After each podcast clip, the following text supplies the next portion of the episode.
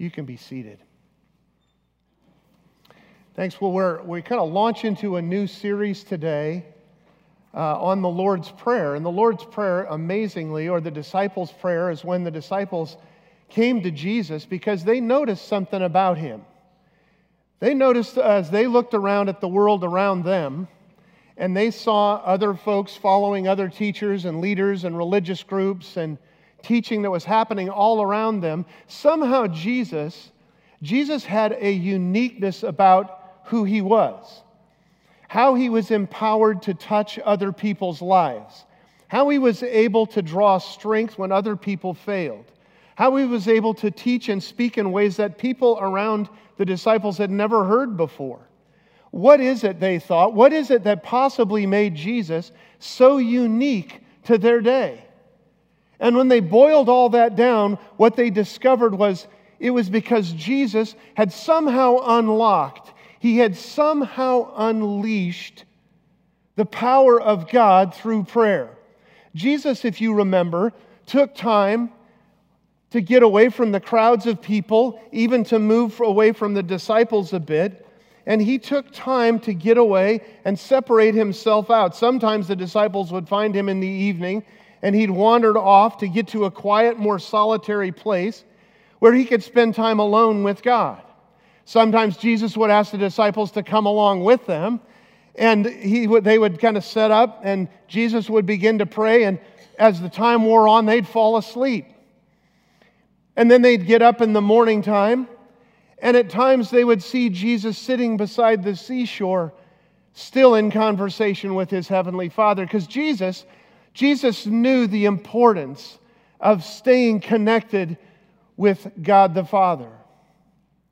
Jesus knew that it was all essential to him. When the disciples could see Jesus, and he would be at times maybe a bit disheartened or downcast, and then he would spend time with God in prayer, he would come back and he would be rejuvenated.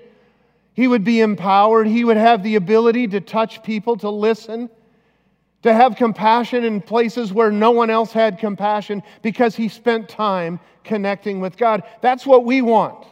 If we're a follower of Jesus, we want those moments in our life to be real. We know how important it is for us to get connected to God, not to disconnect, but to have those times where, when we're downcast or overwhelmed with life circumstances, God can speak hope and confidence and health into us. We know we need that. We know whatever we're battling in life, it takes time alone with God. It takes time to be connected to our eternal Heavenly Father, doesn't it? And that's what we're talking about today. What is God really like? Why is it so important for us to connect to Him? What is God like? The disciples came to Jesus and they said, Jesus, we understand what's going on. We don't get it all, but we know that when you connect to the Heavenly Father, you can do great things. You, are, you can overcome unbelievable circumstances. You're compassionate like nobody else. You teach with words nobody else teaches. And what we've, what we've seen is it's when you pray. So, Jesus, teach us to pray. Most of us, no matter what our prayer life is like, would say it can always stand some improvement. It can always stand some time with God. And that's really what this series is that will take us up through Easter. It's really looking at Jesus unfolding and unpacking for those disciples and for us some of the important essential ingredients in terms of how we can deepen our relationship with God through prayer. Most of us would say, I want that. I need that. I need that power of God. I need that touch of God. I need that presence of God in my life. God, would you, would you just speak into my life? Imagine if you're a person who loves golf. I like golf a lot. Imagine if you're a golf kind of person and you're out and you're buying golf magazines and you're going to the golf shop and you're trying out all the latest golf equipment and the newest drivers and all of that. And you might get in there and you might be practicing out at the driving range your shots. And, and, and you get a phone call from, from Jordan Spieth. Well, maybe not this week, but maybe Rory McIlroy. And, and he says, Why don't you fly out here? I'm going to fly you out here to Pebble Beach, and I'm going to give you some private lessons and work on you. I'm going to show you some insights in terms of how to be a great golfer. You'd be like, Yeah, I'm in on that if you're a golf person. Or maybe you're a tennis person, and Serena Williams says, Let me work on your stroke with you. Let me help show you some insights about how to be a great tennis player. You'd go, I'm for that. I'm ready for that. Maybe in the financial world, Warren Buffett calls you up and says, I could give you some guidance in terms of how to handle your finances. In fact, I'd like even stake you to a little bit to get you started. You'd go, I'm on to that. I'm ready for that. If there's an area of life where you want some expert help, you would go to an expert to give you that help. When it comes to the spiritual world, the spiritual life with God, it's no different. The disciples recognized the difference that Jesus was making over any other person on the face of the earth. And they said to him, We need to learn how to pray because it is what is empowering you. And we need that. And that's what they did. And I love them for that. And that's where we're going today. You know, I've heard that nearly 90% of Americans say they pray, 60% say that they pray every day. 34% say that they pray before a meal. There was a Time magazine article a while back that said 10% of atheists pray. Who are they praying to? but we pray. We're in a nation that actually says we pray. I read that Willie Nelson said he prays all the time. He said if he wasn't praying, he would have killed himself by now. He says, I pray the Lord's Prayer. I pray it over and over and over. In fact, of all of the prayers that are prayed in America, probably the Lord's Prayer is prayed more than any other prayer. And yet, for millions of people that even pray that prayer, they may have no understanding of really what the prayer is about. Sad. Well, we don't want to be in that group. We want to understand what Jesus is teaching because we want Jesus to unlock those insights so that we can draw closer to a Heavenly Father, to God. Teach us to pray. Jesus said in Matthew 6, 5 and following, Jesus said, And when you pray, I want, to, I want you to pray this way. The disciples were determined to learn what Jesus had to say about prayer. There are many ways in which you can pray. Jesus said this about prayer. He said, When you pray, don't make it a big theatrical performance. Because in his day at that time, the religious leaders that would get out on the street corner and they would pray these loud, large, huge prayers just in the public square for everybody to hear. Jesus said, You don't need to do that. You don't need to have this big theatrical performance going on when you pray. In fact, Jesus said it's better if you get one on one with God in your closet and pray. He also said this Jesus said another thing is, you know, there are people who pray and they just pray these sort of mindless repetitions. They just pray the same words or whatever over and over and over and over. And Jesus said, Your heavenly Father already knows your needs. Doesn't mean we don't need to communicate to God. I don't mean that at all. But Jesus said that mindless repetition is not it either. It's God is personal. You need to get that. God is personal. We have a personal God. Aren't you glad we have a personal God? It's not a dynamic force out somewhere. God is personal. He actually cares about you. He actually cares about what you are going through. He actually knows what you need in your life. And He cares about every single person that He's made. God is personal. And Jesus is teaching the disciples you need to get personal with God. You need to get personal with God. So, mindless repetition, theatrical performance, that's not it. That's not it at all. You have a, an ongoing conversation with a personal God that knows you and cares about who you are. Hey, so how many of you would say, you know, on kind of the conversation level, I'm like over here, I'm more of the, I'm on the, when a conversation is, I'm kind of more on the quiet side of conversation. I kind of listen in, I'm kind of there. I'm more sort of the quiet side of conversations when I'm in conversation. How many would say that? I'm kind of more the, that's okay, that's great, yeah, okay. If you're on the other side of the spectrum, on the conversation style, you're more of the conversationalist. You're engaged in the conversation and you're verbal. How many people would say they're more like that? Okay, right, okay, good.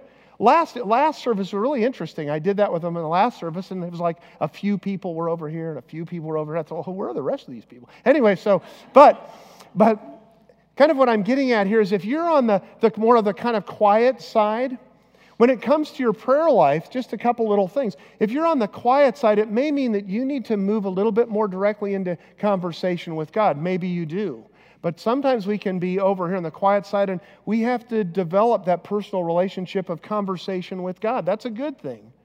Or perhaps it comes easier for you when you spend time with God to be quiet and to actually be a listening person. Those are great qualities, but you might need to lean into conversation with God. If you're over here in the conversation end, that's a wonderful thing from the standpoint of you're free to, to converse with God. You're open about conversing with God. The downside of that might be that sometimes it's harder for you to listen, right? So there's the positive and the growth area in each of those things. So, whatever it is for you, kind of think that through. When you spend time with God in conversation, are you listening as well as speaking? And how is that balance going for you? Just a little highlight right there. Jesus said, when you pray, you pray like this Our Father. When Jesus made that statement, it was radical for that day. It was radical to say, Our Father. You know, in the Old Testament, it only describes God as a father about seven times. In this one chapter alone, in Matthew 6, Jesus uses father 10 times. Throughout the Gospels, over 70 times, Jesus refers to God as Father. And it's an intimate word, Father, isn't it? It's a word that is, um, it is the word for Abba, Daddy, Papa. It is the most intimate word of the relationship of God to his children. Abba, Papa, Father. Unique. God is not some kind of an angry traffic cop out to get you. God is not an uncaring creator that set stuff into, into being and let it go. No. Our Father. If you're taking notes, you might just circle that. Our Father. Our Father. We're children to a heavenly Father. That was a radical idea to those of Jesus' day. Abba, Daddy. When my girls were really little and I'd come home from work and I'd open up the door, they'd come running around the corner. And they wouldn't say things like this. They wouldn't come around the corner and say, Oh, thou who dost supremely control our allowance, thou great procreator of life. No, they don't say that. They run around, they grab me by the legs, they hug me, and they go, It's daddy. And I love that. There's nothing that warms a father's heart more than that if they love their kids and if their kids love them. But God, as I said, is personal with us. He's personal. I overheard a woman um, in a restaurant uh, some time ago, and she was on her cell phone and she was letting her son have it over the cell phone. She was saying, Your dad is, is furious with you, and uh, you better watch it because you don't know it, but when you don't expect it, he's going to do something uh, drastic to you. Wow, I thought. That poor kid, what kind of a father does he have? What kind of a mom does he have? And I know that for, for not for all of us have not had the greatest experiences with a dad. Some of us maybe didn't even really have a dad, he was vacant. Or our dad was not the kind of father that we really cared about. So when we begin to talk about God as a father, that can be seen in a very negative way. If you're a kid that grew up in a very difficult, challenging home with a, a, a, a, very challenging father, and you, you come to Sunday school and the teacher says, Well, God is like a father, like your father, you might be going, I don't want any of that, right? I don't want that kind of a dad. So I get that. I get that. But Jesus qualifies this right here by calling God a heavenly father. Earthly fathers fail. I'm a dad. I fail. I'm not perfect. Obviously, have plenty of blemishes in my life. We're earthly fathers. But a heavenly father is perfect. Our heavenly father, our creator God, is perfect. He is a heavenly father, a perfect God, a perfect father for us. And there's a great contrast there. Our role as dads on earth is to become like that God more and more, to be that toward our kids and our family. What kind of father is God? Well, let's look at some things this morning. I've got about uh, a few to just share with you. If you're following along in your notes, you could pull that out. You'll see that. The first is God is a caring father. He wants you to know that you're loved and that you're cared for. If you don't get anything else this morning, you need to get that. God cares about you. God cares for you. He is a loving, caring father. Psalm 103:13 says this, "As a father has compassion on his children, so the Lord has compassion on those who honor him." God has compassion on you and on me. God has compassion on us because He cares for us. He knows us and cares for us. One time the disciples were out in a boat, if you remember that time, and the waves came up and the storm came up, and Jesus was asleep in the boat. And the disciples woke him up, and they were afraid that they were going to get capsized and all die on the sea. And they woke him up and they said, Don't you care that we're perishing? Don't you get it? Jesus, don't you care that we're perishing? God cares. Of course, Jesus cares. He cares about each and every area of our life. Don't you care, God? Maybe you felt like some area of your life is drowning. You're overwhelmed by it. You're about to get swamped over by something. Maybe your business is upside down. God, don't you care? Maybe you have a relationship that's gone south or isn't going very well, and you go, God, don't you care about this relationship that I'm in? I'm stressed out about my kids, or don't you care? I'm having a hard time on my job. Don't you care? And the answer is yes. Yes, yes from God. Yes, I care. I know, I get it, I care. I care a lot. You and I have a heavenly Father who cares about us. One of my favorite verses in the Bible, 1 Peter 5 7, is this Cast all your anxiety on Him because what? Because He cares for you. He cares for you. Does God care about your health? He does. Does He care about your home and your house payments? He does.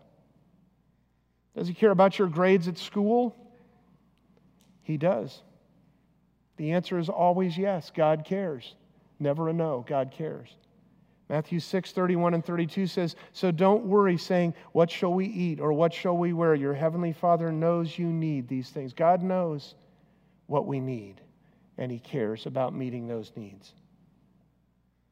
Last night I was out to dinner and I was at a, at a restaurant and I was, as I looked around, there was a, a young dad and he was sitting uh, by a, a table and he was holding his son that was probably less than two years old. And this little boy was completely asleep on his dad, right burrowed into his chest with his head right here. It was this awesome picture. And uh, he's just holding on to this boy, and the, the dad had this little smile on his face. And I'm sure mom was like in line getting food or whatever, and she would be back. When I was done with my dinner, I walked over to him and I said, Isn't that like one of the best feelings in life? And he said, Yeah, because he's not moving. because when he's awake, he's everywhere. But it is. It's this incredible feeling, isn't it, as a parent when that kid falls asleep on you? completely engulfed because they're at ease with who you are? I noticed a mom one time and she was on one knee and she was in front of her little daughter and she was just looking her right her daughter in the face and she was just saying, "You are such a great daughter. You're a great big sister. You're wonderful. I love you so much. You're doing a great job." I thought that little girl will never ever have to worry about whether her mom loves her. It's the same for you and I with God. You and I should never have to worry about the fact that our God cares about us and loves us. Shouldn't. If those thoughts start rolling through your mind and my mind, they're not the right thoughts because that's not God. Our God loves us. Our God loves you, cares about who you are. Here's the second one God is a consistent Father. He's reliable. He can be counted on. He's not fickle. He's dependable. He's worthy to trust. James 1:17 says, "Every good and perfect gift is from the Father, who does not change." You might underline that. Who does not change. Who does not change like shifting shadows. Some fathers are unpredictable. Some moms are. Some fathers are unpredictable. They're fickle. I've heard a lot of young people say, I don't know when I come home from school what father, when my dad gets home from work, I don't know what father I'm going to run into. Is he going to be silent? Is he going to be violent? What dad am I going to run into when I come home? There's a fear of that. There, there's, a, there's a fear of a person who is inconsistent. Listen to this. Listen to this. Inconsistent fathers produce insecure kids. Inconsistent fathers produce insecure kids. And whether you're a dad or a mom, that's true. Being consistent, faithful, not fickle. Hmm. God isn't grumpy, He's not grouchy, He didn't wake up on the wrong side of the bed any day. Every day is the same for God. Yours days and my days may shift and change. God does not change. He is faithful. And He is consistent in life. 2 Timothy 2:13 says, "If we are faithless, he remains faithful. For he cannot disown himself." Isn't that incredible? God, if we're inconsistent, God's consistent. If we're if we lack faith, God is faithful. Malachi 3:6 says, "I the Lord do not change." That's what the Bible teaches us. God is unchanging. Everything else shifts and changes, but God is a rock for us. Nothing changes with him. He is consistent. That's the good news. God is consistent in relationship to us. We may break our promises, God doesn't break his promises. God is always about keeping his promises and being consistent. Here's the third one He is a close father. Man, the Bible makes it very clear that God is nearby. God is close when we need him. He's available, He's accessible. That's God. The Apostle Paul says this in Acts 17 27 when he talks about God being everywhere. He says, God did this so people would reach out for him and find him, since he is not far from each of us. What a great word. God is right by you and I, He is close. Listen to these three encouraging statements about the proximity of God to us and who He is. Here's the first one God is never too busy. He's never too busy. Psalm 145 18, the Lord is near to all who call on Him. When you pray, you don't get a busy signal with God. You don't get transferred to somewhere else. You get God when you pray. He is near to every one of us, and He's never too busy for whatever need you have. He's never too busy. The second one, He loves to meet my needs. He loves to meet our needs. Matthew 7 11. If you know how to give good gifts to your children, how much more, Jesus said, how much more will your Father in heaven give good gifts to those who ask him? Jesus said, if regular, ordinary dads know how to take care of their kids and give them good stuff, how much more will God, who made them, care for them and take care of them and give good gifts to them? He's never too busy, He has unlimited resources. And here's the third one He is sympathetic to my hurts. You say, I'm feeling low today. God knows that.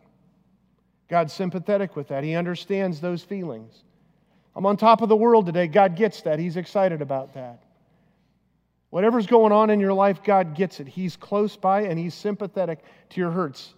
In Psalm 34 18, it says, The Lord is close to the brokenhearted and saves those who are crushed in spirit. Ever been brokenhearted? Crushed? Overwhelmed? And wondered, God, are you in it with me? Do you get it, God? If you've lived any length of time, we've all faced times when we've felt crushed or brokenhearted or run over. God understands. He's sympathetic. He's close to the brokenhearted. He knows when we're downcast. He knows when we're crushed. He knows when we're broken in spirit. It's God who comes alongside of us to breathe life into those situations for us. Can we trust Him to do that? We can because He cares about us. He's a caring Father, He's a consistent Father, He's a close Father. And here's the fourth one He's a capable Father. He's capable. I want you to watch this video right now.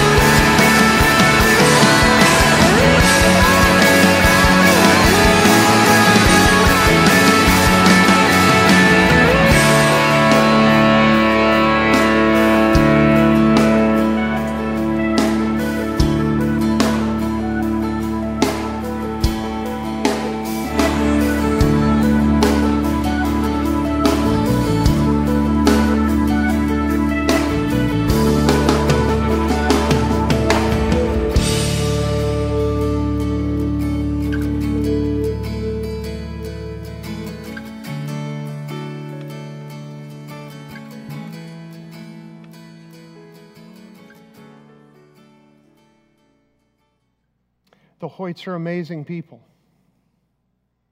They started a foundation years and years ago. They've run in over 30 Boston marathons. They've been in Ironmans. All over the world, all kinds of races. They started a foundation to help people with handicaps and disabilities all across the world to get them to places where they could experience life in a different level. Incredible stuff. I think of that dad, Dick, just think of his the things that he's given up and the things he's put himself out to connect and be connected to his son, Rick. Rick is a smart guy. And all that they've gone through, it's just amazing to me to see what they've done and what they've accomplished and how much dad Dick has done. You know, he's in his 70s now. And I think 2014 was the last Boston Marathon that they ran together, but he's still doing half marathons and other things with them with the foundation. Dick's a strong guy, but now he's in his 70s, and as great as Dick is, his body's wearing out. His body's showing limitations. God doesn't wear out. There are no limitations with our God. He is strong all the way through. He is a wonderful, caring Father. That's a, a picture what I imagine God must be like. But God doesn't wear out. God is a capable Father. Luke 137 says this, for nothing is impossible with God. Would you say that with me? For nothing is impossible with God. One more time. For nothing is impossible with God. Your prayer life is not impossible for God. The things you're going through in your life, not impossible for God. The twists and turns that may not come out the right direction that you think they should be, but nothing is impossible for God. Because God is capable and caring. Ephesians 2:10, 3:10 says, 3:20 says this, God is able to do far more than we could ever dare to ask or even dream of, infinitely beyond our highest prayers, desires, thoughts, and hopes. Think of it. God is a capable God in every situation. He cares, He's capable, He's consistent, and He's close. Let's pray. Father, I'm so glad that this is who you are. We don't have to make up stuff about you, it's consistent with your nature. It's what you've revealed to us in your word, it's what you revealed to us in your Son, and it's what we live into when we place our faith into you. It's what we live into through the power of your Spirit. God, I'm so glad that you're consistent and caring and capable and compassionate to us.